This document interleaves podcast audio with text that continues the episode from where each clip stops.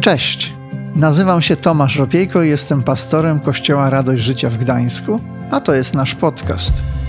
Świetnie, że jesteś. Mam nadzieję, że to, co za chwilę usłyszysz, zainspiruje Cię, pomoże lub zachęci do zmiany. Przejdźmy do dzisiejszego odcinka. Na początku było Słowo. Słowo było u Boga i Bogiem było Słowo. Ono było na początku u Boga. Wszystko dzięki Niemu się stało i z tego, co istnieje, nic nie stało się bez Niego. W Nim było życie, a życie było światłem ludzi. Światło zaś świeci w ciemności i ciemność go nie ogarnęła. Pojawił się człowiek posłany przez Boga. Miał na imię Jan. Przyszedł jako świadek, by zaświadczyć o świetle, by dzięki niemu wszyscy uwierzyli. Nie on był światłem, miał jedynie o nim zaświadczyć. Na świat bowiem nadciągało prawdziwe światło, które oświeca każdego człowieka. Przebywał na świecie i dzięki niemu świat powstał, ale świat go nie rozpoznał. Przyszedł do swego, swoi go jednak nie przyjęli. Lecz tym wszystkim, którzy go przyjęli, dał przywilej stania się dziećmi Boga. Tym, którzy wierzą w Jego imię, którzy narodzili się nie z krwi, ani z woli ciała, ani z woli mężczyzny, lecz z Boga. Słowo zatem stało się ciałem, pełne łaski i prawdy zamieszkało wśród nas. I zobaczyliśmy Jego chwałę. Chwałę jako jedynego zrodzonego, który pochodzi od Ojca. Jan świadczy o nim donośnie wołając: To o nim powiedziałem, ten, który idzie za mną, pojawił się przede mną, był on wcześniej niż ja. Z jego pełni my wszyscy wzięliśmy łaskę w miejsce łaskawości. O ile bowiem prawo zostało nadane przez Mojżesza, łaska i prawda nastały dzięki Jezusowi Chrystusowi. Amen. Tym pięknym fragmentem rozpocząłem, ponieważ to jest fundament naszej całej serii grudniowej, która brzmi Inkarnacja. I to jest fragment, w którym możemy zrozumieć to, co się działo na początku i dlaczego w ten sposób to wyglądało na początku świata, na początku historii, która dotyczy nas bardziej niż cokolwiek innego. Na początku było Słowo, Słowo było u Boga i Bogiem było Słowo. Potem czytamy, że Słowo zatem stało się ciałem, pełne łaski i prawdy zamieszkało wśród nas. Słowo. Nie byle jakie Słowo. Nie byle jakie Słowo było u Boga i o nie byle jakim Słowie czytamy w tym fragmencie. Słowo, które zostało tutaj użyte na Słowo, to logos z greckiego. Logos, czyli słowo przedwieczne. Przedwieczne to, które istniało przed wszystkimi i ma niesamowitą, cudowną moc sprawczą. Słowo, które jest Bogiem. I tym słowem, o którym czytamy tutaj, jest Jezus Chrystus. Jezus Chrystus. To słowo, dlaczego może tak brzmieć? Słowo, które wypowiedział Bóg, można by powiedzieć. Słowo, które wypowiedział Bóg, które miałoby go opisać to słowo Jezus Chrystus był i jest perfekcyjnym, najlepszym, ostatecznym objawieniem Boga. Jego najwierniejszym obrazem. Lepszego obrazu naszego Boga Ojca niż Jezus Chrystus nie dostaniemy. Słowo. Dzisiaj szczególnie będziemy mówić w ramach tej serii Inkarnacja, będziemy mówić o tym, że Bóg jest blisko, bo blisko jest Jego łaska. Bo blisko nas jest Jego łaska. I to jest podtytuł w ogóle serii Inkarnacja. Bóg jest blisko. Dlaczego? Bo ten wielki, pełen majestatu, potężny, wszechpotężny Bóg, zarazem On jest blisko Ciebie. I kocha Cię z taką samą potęgą i wielkością jak Jego majestat. I to jest wspaniałe. I to jest wspaniałe. I dzisiaj zrozumiemy, dlaczego Bóg jest blisko w swojej łasce. Bóg łaskawy, takim można go określić. I takim określa go Biblia. Z hebrajskiego, uwaga, E, nie jestem biegły w hebrajskim. Nie, nie mówię tym językiem, nie komunikuję się nim, więc bądźcie dla mnie łaskawi. Z hebrajskiego łaskawe jest określone jako kanun. Kanun. I to jest to słowo, kanun. I od tego słowa łaskawy mamy rzeczownik, ken. Ken, który często właśnie jest tłumaczony w Biblii jako łaska lub przychylność. I jedno ze znaczeń ken to też zachwycające, korzystne, zachwycająca łaska. I dlaczego to dzisiaj mówię? Ponieważ mam temat łaski.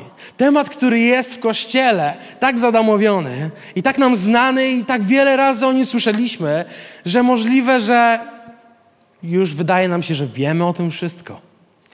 Więc o czym tu rozmawiać? Chcę przyjść dzisiaj do Was i spróbować tak kontrowersyjnie podważyć to, czy na pewno rozumiemy, czym jest łaska Boża w naszym życiu.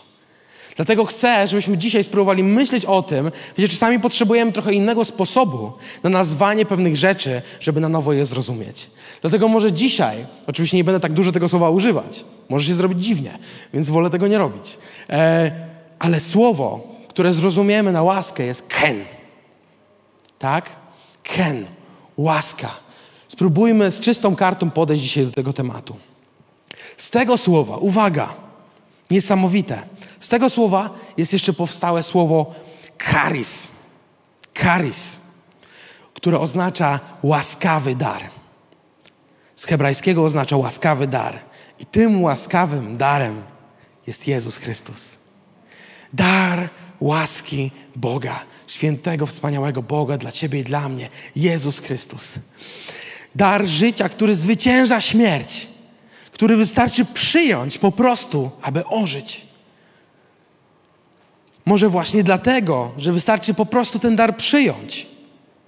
Dlatego, że Bóg jest tak bardzo chętny, aby nam przebaczać i możemy być też pewni Jego łaski. Może właśnie dlatego, akurat cokolwiek byłoby złym słowem, za dużym, ale przestała ona dla nas znaczyć to, co powinna znaczyć z Bożej perspektywy. Łaska.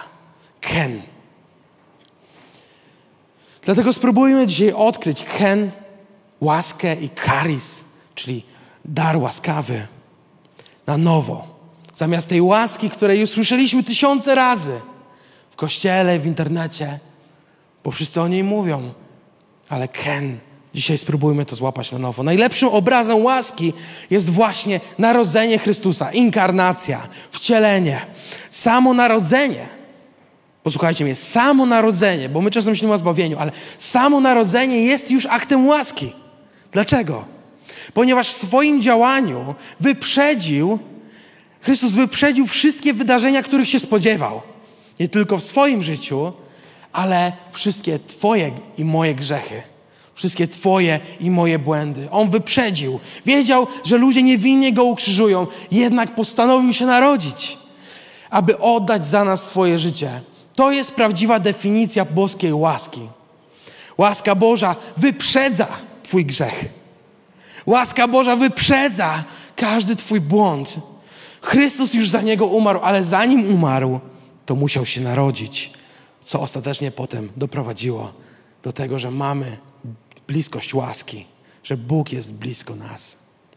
Wiecie, jedną z najważniejszych lekcji, którą zawsze chciałem przekazać moim dzieciom, mam dwójkę dzieci, trzyletniego Leo, Leo i e, półtoraroczną Laurę, to im właśnie chciałem pokazywać jako przykład, co to znaczy wybaczać. Naprawdę, mówię serio. Dla mnie to jest niezmiernie ważne, żeby moi, moje dzieci wiedziały o tym, żeby wybaczać i że ja im wybaczam. I obecnie jest to jedna z moich największych radości, przykład, kiedy na przykład mój syn e, zamienia się nagle w tajfun, pełen emocji, krzyku, płaczu. Wiecie, bo uwaga, pokroiłem mu paróweczkę. I to jest po prostu załamanie się jego świata. Już jest koniec. Koniec. On chciał całą i teraz ona musi być cała. I nie da rady wytłumaczyć, że fizycznie to jest niemożliwe.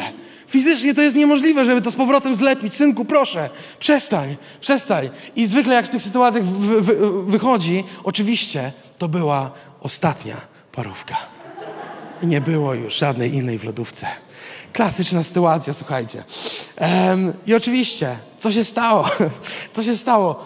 Te, kiedy te emocje powoli już opadają, krzyk i płacz cichnie. Czasami może nawet jakiś drobny przejaw agresji, teatralnego rzucenia parówką. Może on też już przychodzi do historii. To w tym momencie udaje nam się porozmawiać. Udaje nam się porozmawiać i dochodzi do niego, że może to nie była moja wina z tą parówką. Że może nie warto było tak krzyczeć i tak płakać i robić takich scen. I wtedy podchodzi do mnie, kiedy już jesteśmy po rozmowie i mówi do mnie, tatuś, ale wybaczysz mi? Wybaczysz mi? To są jego słowa. I ja mówię, oczywiście synku, wybaczam. Następnym razem nie pokroję jej. Wybaczam. Wiecie, i w tym momencie, jakakolwiek by to nie była sprawa, smutek automatycznie znika z jego twarzy. Dlaczego? Bo rozumie wagę słowa wybaczam. Wie, że jeśli ja mówię wybaczam, to wybaczam naprawdę. Um, I nie wspominam już tego, co się wydarzyło. Wynika to z tego, że wielokrotnie, uwaga, to ja najpierw, ja musiałem prosić go o wybaczenie. Za każdym razem, kiedy nie udało mi się opanować nerwów, krzyknąć na niego, dałem się ponieść emocjom. Oj, trochę się już tego nazbierało, bo uwierzcie, że dziecko potrafi na różnych poziomach wzbudzić takie emocje, o których nie miałeś pojęcia, że, że je masz, że potrafisz je odczuwać. Ale tak, wzburzenie to jest moja wina, więc za każdym razem przepraszałem go, tłumaczyłem, wyjaśniałem swoje zachowanie i prosiłem go o wybaczenie. Ja mu dałem przykład niedoskonałości i potrzeby łaski. I to może zrobić ojciec, matka na ziemi, opiekun na ziemi. Pokazać mu po to, aby on zrozumiał, że on tak samo może i tak samo tego potrzebuje, jak ja. Ale czy w ten sposób, zastanówcie się dobrze, daje też nam przykład Jezus? Cisza jest zasadna, bo jest to podchwytliwe pytanie. Otóż nie ponieważ on nigdy nie zgrzeszył. Jaki quiz? On nigdy nie zgrzeszył, więc nie mógł dać takiego przykładu, jaki ja dałem Leo. Jezus daje nam przykład czegoś więcej. On daje nam przykład łaski boskiej. I czym się różni łaska ludzka od łaski boskiej? Jest jedna bardzo ważna rzecz. Wiecie? Ktoś odpowie? Czym się różni? Nie ma chętnych, nie ma sprawy. Podchwytliwe pytanie pierwsze, może i drugie będzie podchwytliwe. Ponad naturalnością. Ponad naturalnością. Tym się różni. Wiecie, świetnym przykładem na pokazanie, jak wygląda łaska ludzka, a łaska Boża, jest to, że prezydent w państwie często, tak jak w naszym, ma prawo do tego, aby ułaskawić jakiegoś więźnia, kogoś, kto odbywa karę, jakiś wyrok za swoje przewinienie. I on ma taką moc, aby kogoś ułaskawić. I bywa tak, że korzystają z tego, z tej możliwości ludzie. Natomiast co tutaj widzimy? Jest to próba przeniesienia takiego boskiego schematu, boskiego, e, boskiej łaski na porządek państwa. Ale ten człowiek nagle swoim działaniem, tym ułaskawieniem wcale nie wymazuje nagle tego, co zrobił ten skazany, ułaskawiony. Nie ma takiej mocy. Jednak zostaje mimo to ułaskawiony, mając tę winę. Człowiek, co chcę przez to powiedzieć, człowiek nie może oczyścić z grzechu drugiego człowieka. Nie ma takiej możliwości. Może wybaczyć mu winę, ale nie może za ten grzech zapłacić. Człowiek nie może człowieka oczyścić z grzechu. Natomiast kiedy Chrystus, kiedy Chrystus wybacza, to w tym samym momencie ten grzech zostaje wymazany. Bo Chrystus już za niego zapłacił na krzyżu, tak jak mówiłem wcześniej, abyś ty mógł mieć wybaczone. Jezus zapłacił najwyższą cenę, swoją śmierć nie tylko z łaski i dla Twojego zbawienia, ale też dla Twojej świętości. Po to, abyś Ty mógł dostąpić, dotknąć tej świętości. Ale co, jeśli dzisiaj dla nas łaska jest zwykła? Co jeśli dzisiaj przyszliśmy na to miejsce, poruszeni może już uwielbieniem tym, co się działo, spotkaliśmy się z Bogiem, ale nadal ta łaska może dzisiaj dla nas jest trochę zwykła. Jest zwykła, czy jest niezwykła? W kościele katolickim mają cały taki system konfesji, który pewnie e, znacie, w którym wyznajesz swoje grzechy księdzu, e, kapłanowi, on wyznacza pokutę i daje rozgrzeszenie. I tak jak wierzymy, że człowiek nie może rozgrzeszyć drugiego człowieka, um, nie może rozgrzeszyć drugiego człowieka e, jako ewangeliczni chrześcijanie stwierdzamy, że katolicy może zbyt mocno skomplikowali e, ten moment wyznania grzechu przed Bogiem, tak katolicy też, uwaga, zarzucają nam, że my przez to, że możemy zrobić to w każdym momencie, w każdym czasie, w każdej sytuacji um, i, i robimy to tylko przed Bogiem, chodzi o to, że to staje się zbyt proste i płytkie. Że ten sposób jest zbyt płytki, że potrzeba czegoś więcej w tym momencie. I oczywiście dla nas jest to atut w tym sensie, że wyznanie grzechu Bogu i pokuta, czyli żałowanie za grzechy, które jest codziennością, powinno być proste. Powinno być proste i nieskomplikowane. Jednak uwaga, czy jest możliwość, że w tych różnicach, o których powiedziałem, można gdzieś po drodze zagubić wagę i rangę tej sytuacji? Tak. Odpowiedź brzmi tak. I to jest zasadne. Czy przez to, że możesz robić to zawsze i wszędzie, to może przestałeś to robić świadomie? Może przestałeś, przestałaś myśleć o tym, co robisz, kiedy to robisz. Może przestałeś, przestałaś rozumieć głębie łaski, zadowalając się zaledwie płytkim zanurzeniem stopy, a może wejściem do kolan w łaskę. Łaska powinna być dla nas naturalna, tak, chociaż do niej nie pasujemy. Ale bywa, że robimy z łaski coś zwykłego. Totalnie zwykłego. A to już jest inna sprawa. To już jest całkowicie inna sprawa. Jak wygląda płytka łaska? Wchodzisz tylko do kolan, powiedzmy. Dajesz Bogu szybkie sprawozdanie, wiecie, raport grzechów, szybki i mówisz: Żałuję, proszę o wybaczenie. Amen. Dwie minuty z życia, cała wieczność zyskana. Wspaniale. Słuchajcie, lepszego przeliczenia nie dostaniecie nigdzie. Zbawienie na wieczność. I tak przykładowo wygląda codzienność. No może chwilę dłużej zastanowimy się nad tym w taką niedzielę jak ta. Jest czas wieczerzy, omawiamy ten moment śmierci Chrystusa. Rzeczywiście zastanowimy się, może trochę głębiej, może się upewnimy, że naprawdę możemy przystąpić do tej wieczerzy, bo nikt nigdy nie wie do końca, czy na pewno, czy na pewno. I teraz tak, yy, dobrze, to spróbuję to zrobić porządnie. I dobra, i robimy to, tak? Może dzisiaj, może dzisiaj był taki dzień, że mogłeś się dłużej zastanowić nad tym, skąd ta łaska e, jest. List Tytusa, drugi rozdział od 11 do 12 wersu czytamy. Objawiła się bowiem łaska Boża, zbawienna dla wszystkich ludzi. Poucza nas ona, abyśmy wyrzekli się bezbożności oraz świeckich rządz i żyli w obecnym wieku rozsądnie, sprawiedliwie i pobożnie. Łaska do kolan. Zadowalamy się płytką łaską, podczas gdy czeka na ciebie cała głębia łaski. Cała głębia łaski. To znaczy, że co tutaj czytamy? Co ona, co ona robi? Czytamy o tym, że objawiła się łaska Boża zbawienna dla wszystkich ludzi. I dalej, że ta, czytamy o tym, że ta łaska poucza nas. Łaska nas poucza. To znaczy, że możemy się uczyć łaski. Ale w jaki sposób? Nie tylko być pełnym łaski dla innych, ale uczyć się zrozumieć łaskę, czym ona jest. Bo widocznie łaska, uwaga, to jest ważne, widocznie łaska jest zbawienna dla wszystkich ludzi, ale nie wszyscy rozumieją ją na tej samej głębi.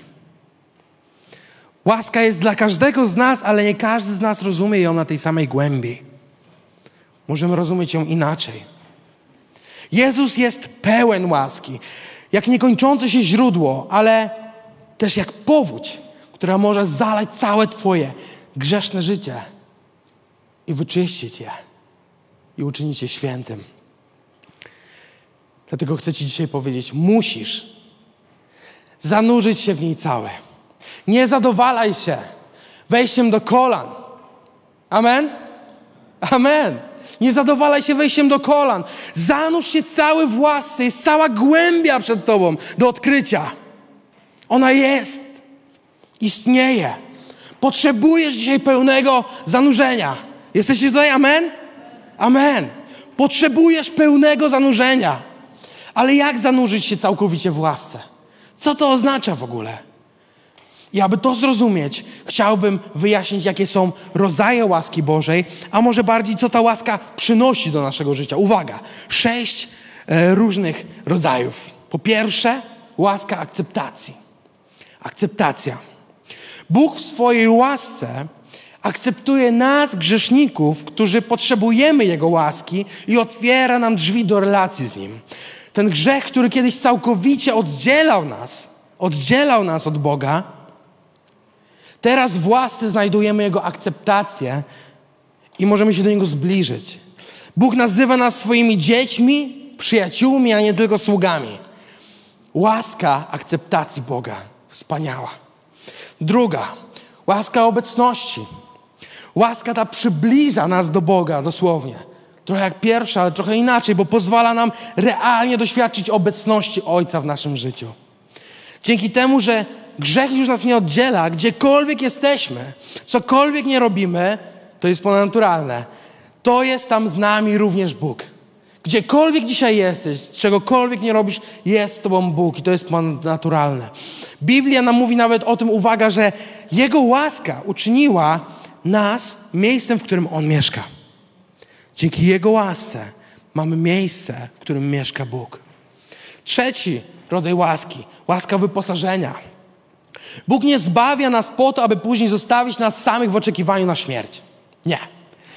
Boża łaska znajduje nas, uwaga, znajduje nas w miejscu, w którym jesteśmy, aby zabrać nas tam do miejsca, w którym Bóg nas powołał, do którego Bóg nas powołał. Tam, gdzie dzisiaj jesteś, dzisiaj, teraz, w tym momencie, tu, gdzie jesteś, łaska Boża przychodzi do ciebie, znajduje ciebie i zabiera ciebie z tego miejsca. Ty nie musisz robić tego.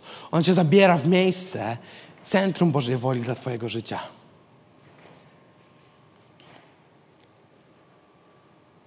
Mimo, że grzech, przez grzech jesteśmy słabi, ale Jego łaska wyposaża nas, wyposaża nas w siłę i moc do tego, aby stawać się coraz bardziej jak Jezus, podobnymi do Chrystusa. Czwarty rodzaj łaski. Jeszcze trzy przed nami razem.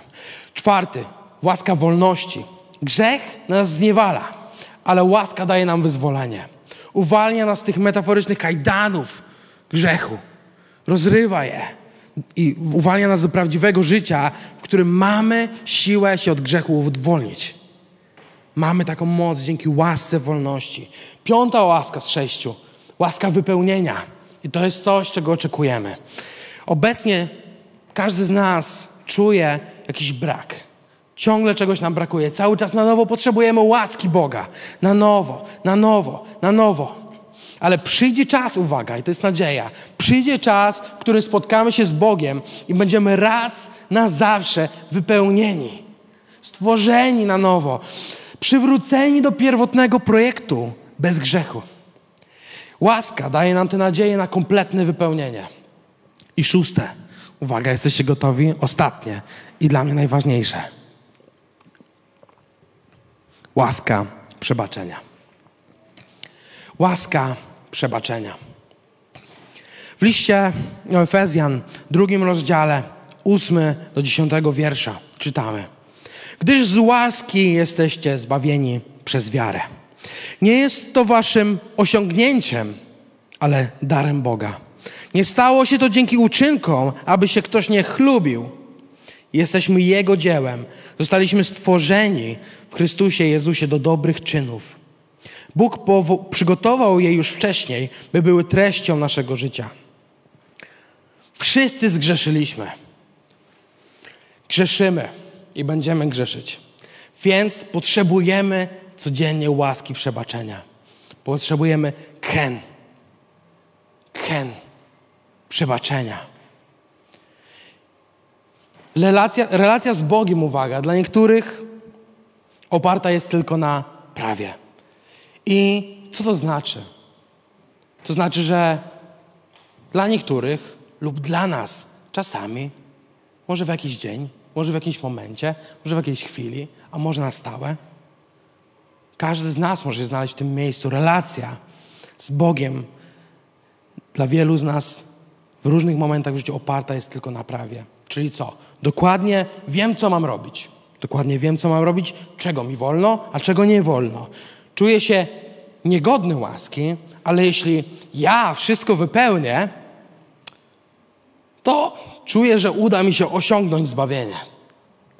Czuję, że uda mi się osiągnąć zbawienie. Jeśli ja dam radę wszystko wypełnić, to wtedy uda mi się prawdopodobnie osiągnąć zbawienie. I dla niektórych relacja oparta jest też tylko na łasce. Co to znaczy? Nie muszę wiedzieć, co jest grzechem, a co nie. Nie muszę. Nie muszę wiedzieć, co jest dobre, a co nie. Ja mam Ducha Świętego. On mi wszystko mówi. Ja nie potrzebuję o tym czytać, słyszeć, wiedzieć. Nie. Ja sobie poradzę. Bóg mi wszystko wybaczy. Jest łaska. Mm. Jest łaska. Wszystko wybaczy. Także nie ma problemu. Co tutaj widzimy? Po pierwsze, prawo osądza, a łaska wybacza. Jest to dosyć kontrastowe. Natomiast jakby to powiedzieć?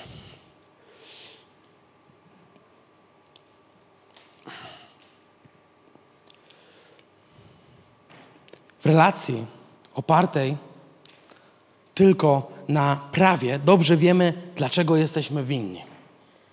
Bardzo dobrze wiemy o tym.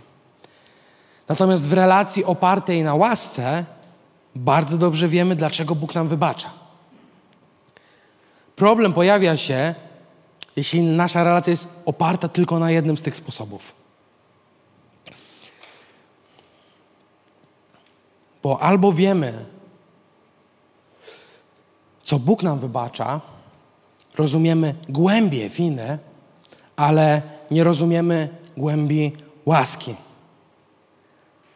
Nie rozumiemy, dlaczego tak naprawdę potrzebujemy przebaczenia i czym ono jest. Albo z drugiej strony rozumiemy głębie łaski, ale nie rozumiemy głębi winy. Bo bez zrozumienia winy i tego, co w oczach Boga jest grzeszne, nie zanurzymy się tak naprawdę całkowicie w łasce, w ken. Nie ma takiej możliwości. Więc mamy z jednej strony głębie winy i głębie łaski. Dlaczego głębia winy może być nam obca? Problemem może być, że, nie rozumie, że rozumiemy winę inaczej niż Bóg. Albo więcej nawet, stawiamy siebie w roli ekspertów od rangi i wielkości winy. Okay. przede wszystkim ustalmy jedno. Jesteście ze mną? Przede wszystkim ustalmy jedno. To, jak to wszystko się zepsuło, połaprało, to w ogóle nie jest moja wina. Nie wiem, czy wy kojarzycie ogród Eden. Ogród Eden? Pierwsi ludzie? Coś świta. Okay. No to to, co ten Adam tam zrobił z tym owocem, wiadomo, jakby to przez Ewę. Ale co oni tam zrobili z tym owocem? Dramat. Ja w życiu bym tak nie zrobił. W życiu bym tak nie postąpił. I co teraz? Ja w jakiejś pułapce żyję. Ja muszę za nich odpowiadać teraz. I ja teraz się męczę, tak? No to super. Pięknie. Szkoda, że ja tam nie byłem. Bym zrobił całkowicie inaczej, tak? Będę przepraszać za ich grzechy Boga, najwidoczniej. Tak? Ale czy na pewno? Czy aby na pewno? Pomyślmy, niech podniesie rękę każdy, kto chociaż raz nie posłuchał w życiu swoich rodziców albo opiekunów. Komentarz na transmisji, proszę. Zostanie na dłużej. No nie takie oczywiste, więc wcale nie zrobilibyśmy prawdopodobnie inaczej. Idźmy dalej. Problem grzechu, z którym dzisiaj się zmagasz, to nie są pierwsi ludzie, tylko dzisiejszy człowiek, czyli ty, ja. Nie to, co wtedy, tylko to, co teraz. Nie odrywajmy się z daleko. Jako ludzie mamy tendencję do znajdowania winy w innych, nawet jeśli tego nie przyznamy głośno. Wiecie, panie władzo, ale to ten przede mną tak wolno jechał, więc ja musiałem tam trochę depnąć, nie? Wyprzedzić. Przecież tak się nie jeździ, to stwarza zagrożenie na drodze. No jak to? Przecież to nie moja wina. Jak myślicie? Uwaga. Jak myślicie? Skąd wzięło się w naszym języku coś, co po angielsku nazywa się white, white lie, a po polsku niewinne kłamstwo? O, to takie niewinne kłamstwo. To wcale krzywdy nikomu nie zrobi, to nawet pomoże. To nawet pomoże. Hmm, nie mogę powiedzieć prawdy. Wiecie, mamy w życiu tendencję, aby poczuwać się do bycia miarą grzechu w rękach Boga. Miarą grzechu w rękach Boga. Słyszałaś, co on zrobił? No pewnie, że słyszałam. Jak coś takiego można zrobić? Jakby coś, coś takiego, to jeszcze rozumiem. Ale takiego? Pff, dramat. To już jest bez powrotu w ogóle do kościoła. Nie wyobrażam sobie. Normalnie zachował się jak jakiś niewierzący, jak poganin. Zwierzę jakieś. Szkoda chłopaka, naprawdę. Szkoda, przepadł już. Nie wróci. Nie ma tu miejsca dla niego. Trudno. Przykro mi. I tak sobie siedzimy i wyrokujemy nad losem ludzkim, z naszą miarą. Podczas gdy najczęściej miara, którą przystawiamy do życia innych ludzi, to jest nasza miara, a nie Boża miara. Nasza miara, a nie Boża miara.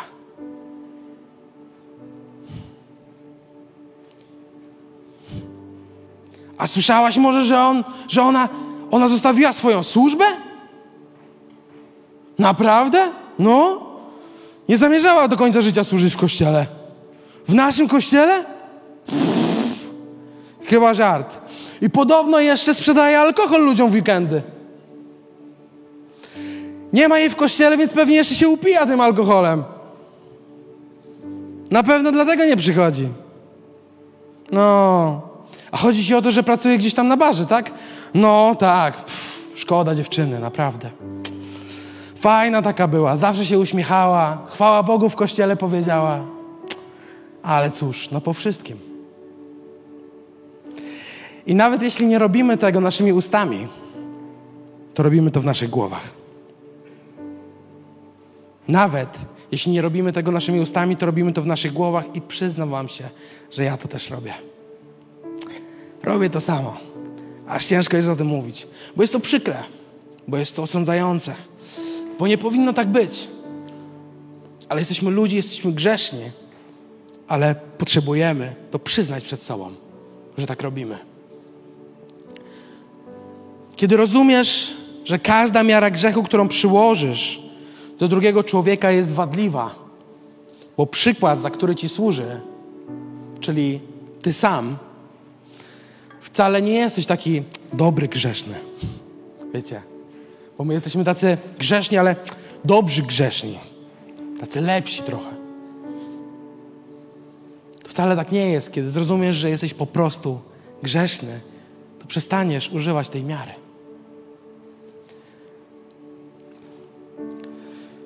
Moment, w którym przyjmujesz prawdziwą łaskę, to moment, w którym zaczynasz prawdziwie żałować za grzechy. Moment, w którym przyjmujesz prawdziwą łaskę, to jest moment, w którym prawdziwie zaczynasz żałować za swoje grzechy. Moment pełnego zanurzenia w głębi łaski jest momentem odkrycia głębi winy. I moment zanurzenia w głębi winy jest zrozumieniem tego, jak głęboka jest łaska Boża. I dopiero wtedy możesz się zanurzyć całkowicie. Moment, w którym przestaniesz przykładać swoją miarę do grzechów innych i sprawdzać, czy Bogu starczy łaski na te winy tutaj, a ty tutaj na pewno nie. Nie, nie, nie, to bardziej w tę stronę. Jeśli przestaniesz taką miarę przykładać, odrzucisz ją, to jest moment, w którym zaczniesz przykładać Bożą miarę nie do wielkości czyjejś winy, ale do głębi swojej winy. Do głębi swojej winy. I to moment, w którym odkryjesz i zrozumiesz, jak mówiłem, głębie Bożej łaski. Bo żeby skorzystać z Bożej łaski, najpierw zrozum musimy zrozumieć, że naprawdę jej potrzebujemy.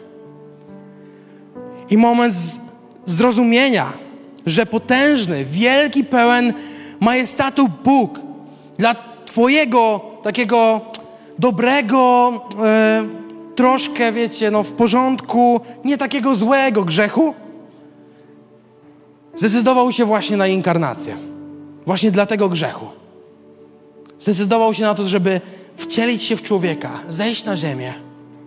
Bóg narodził się i przyjął ciało człowieka, aby na koniec umrzeć za ten Twój taki w sumie dobry, całkiem w porządku, nie taki zły grzech.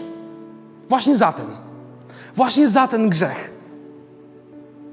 Nie za ten mityczny, olbrzymi grzech, wow, do którego przykładasz swoją miarę, tylko właśnie za ten, o którym nawet nie pomyślałeś, nie pomyślałaś. I moment, w którym zrozumiesz, że za ten Twój dużo mniejszy od innych grzech Chrystus nie umarł wcale taką osobną, lepszą, trochę lżejszą śmiercią.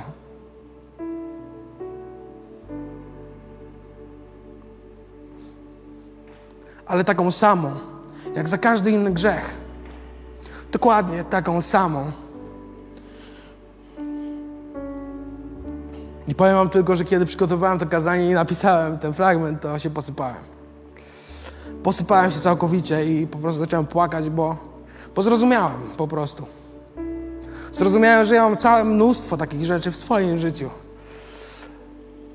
które wydają się takimi całkiem niezłymi grzechami w porównaniu z tym wszystkim innym, co się dzieje wokół. I wydawać by się mogło, że właśnie Chrystus miał jakąś lepszą śmierć za to. Ale tak nie jest. To nie jest prawda. To jest iluzja. Dlatego odrzuć. Odrzuć tą swoją miarę, którą mierzysz innych. Zanurz się w głębi swojej winy, a tam znajdziesz głębię łaski Bożej.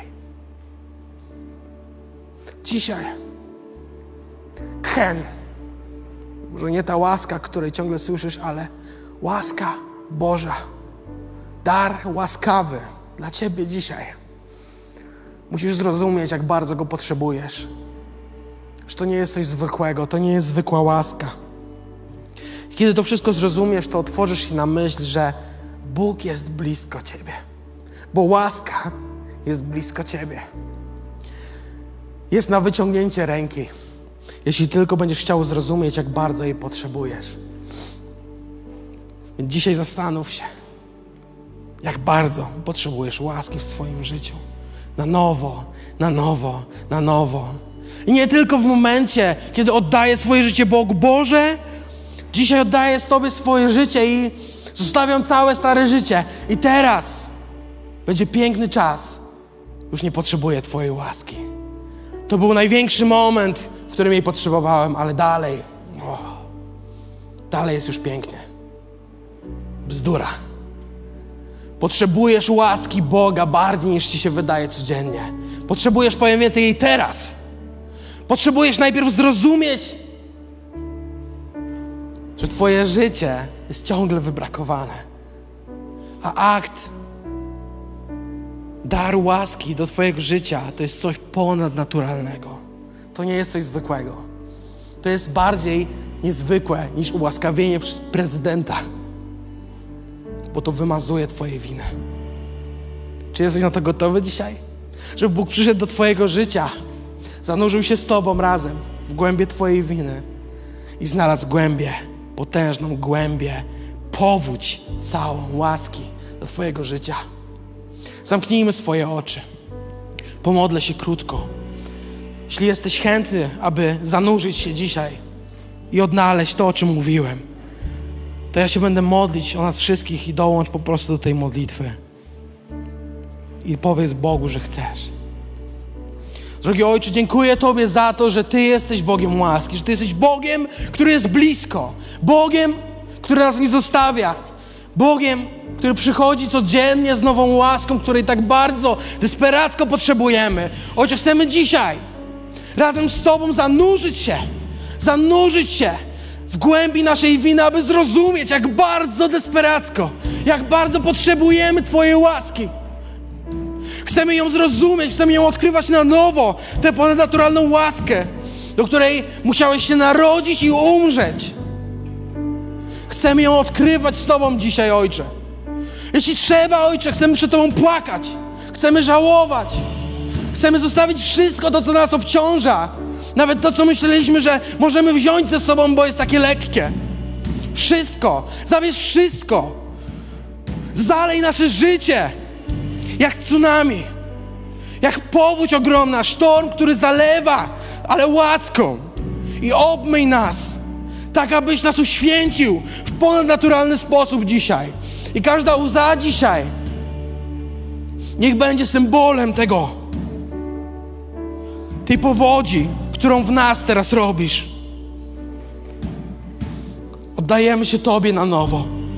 Proszę, wybacz nam i przyjdź w to miejsce ze swoją łaską. Amen. Nadal z zamkniętymi oczami bądźmy przez chwilę.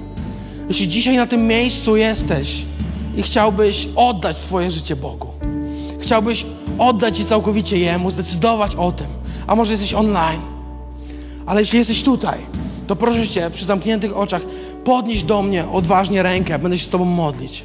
Podnieś odważnie rękę w górę i pomachaj do mnie. Dziękuję. Dziękuję. Pomachaj do mnie. Jest szansa dzisiaj, możesz oddać swoje życie Bogu. Całkowicie. Dziękuję. Alleluja. Alleluja. Również jeśli jesteś przed ekranem, to módl się razem z nami. Poproszę Was teraz, żebyście powtórzyli wszyscy, a szczególnie te osoby, które podniosły swoje rękę słowa tej modlitwy. Drogi Ojcze, jeszcze raz, drogi Ojcze, dziękuję Tobie za Twoją ofiarę na krzyżu. Przyjmuję ją. Proszę, przebacz mi moje winy. Oddaję Tobie moje życie.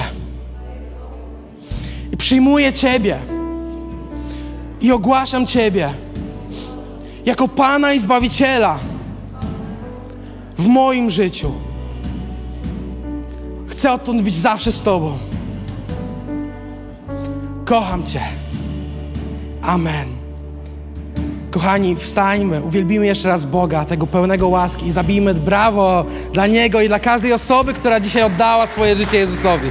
Amen, amen. Dzięki, że zostałeś z nami do końca. Pamiętaj, że odcinki pojawiają się w każdy poniedziałek o 18. Jeśli chcesz dowiedzieć się o nas więcej, to wejdź na stronę kazetgdańsk.org. Do usłyszenia.